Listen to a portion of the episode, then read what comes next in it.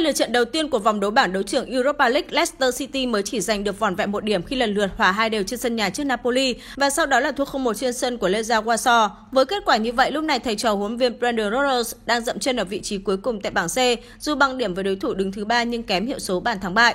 Ở lượt trận thứ ba bảy cáo sẽ có cuộc chạm trán với đối thủ còn lại của bảng đấu đó là Spartak Moscow. Về lý thuyết với thực lực được đánh giá cao hơn, 3 điểm là điều mà đại diện nước Anh có thể hướng tới. Tuy nhiên sau màn trình diễn thiếu thuyết phục ở hai lượt trận vừa rồi, những nghi ngờ dành cho họ đang là rất lớn.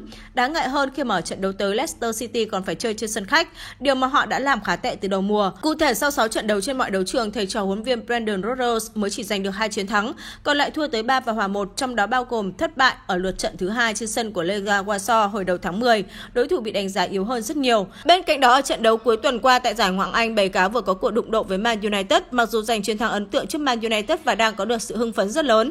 Thế nhưng rõ ràng việc phải căng sức cho trận đại chiến vừa rồi sẽ ảnh hưởng không nhỏ đến thể lực của các cầu thủ, nhất là trong bối cảnh có chuyến hành quân đến tận nước Nga xa xôi. Về phía đối diện Spartak Moscow trên thực tế không phải cái tên được kỳ vọng nhiều cho khả năng cạnh tranh vé đi tiếp ở bảng đấu này và chứng kiến màn trình diễn thời điểm đầu mùa của họ, người ta càng có lý do để tin vào điều đó. Đặc biệt là sau thất bại ngay trên sân nhà trước đối thủ không quá mạnh là Legia Warsaw ở lượt trận mở màn.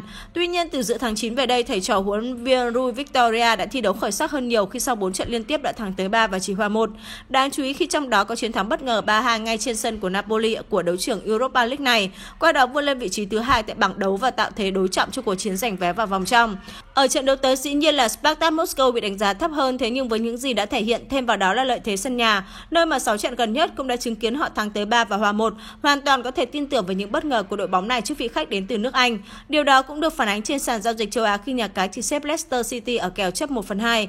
Với vị thế vượt trội so với đối thủ, mức chấp này rõ ràng bị đánh giá là không tương xứng với bài cáo. Chính vì vậy mà đại diện nước Nga mới thực sự là cái tên đáng tin hơn ở trận đấu tới. Trong một diễn biến khác, những trận đấu vừa qua của hai đội thường diễn ra với số lượng bàn thắng khá lớn. Tuy nhiên ở trận đấu này, khả năng cho điều tương tự xuất hiện không được đánh giá cao. Nguyên nhân là bởi sự thận trọng giữa hai đội bóng lần đầu gặp nhau. Bên cạnh đó là việc cả hai đều đang cần điểm cũng sẽ khiến sự cảnh giác được đề cao hơn. Và với mức kèo tài xỉu cũng chỉ được niêm yết ở mức không quá nổi bật là 2 1 phần 2. Mốc dưới được xem như lựa chọn an toàn hơn.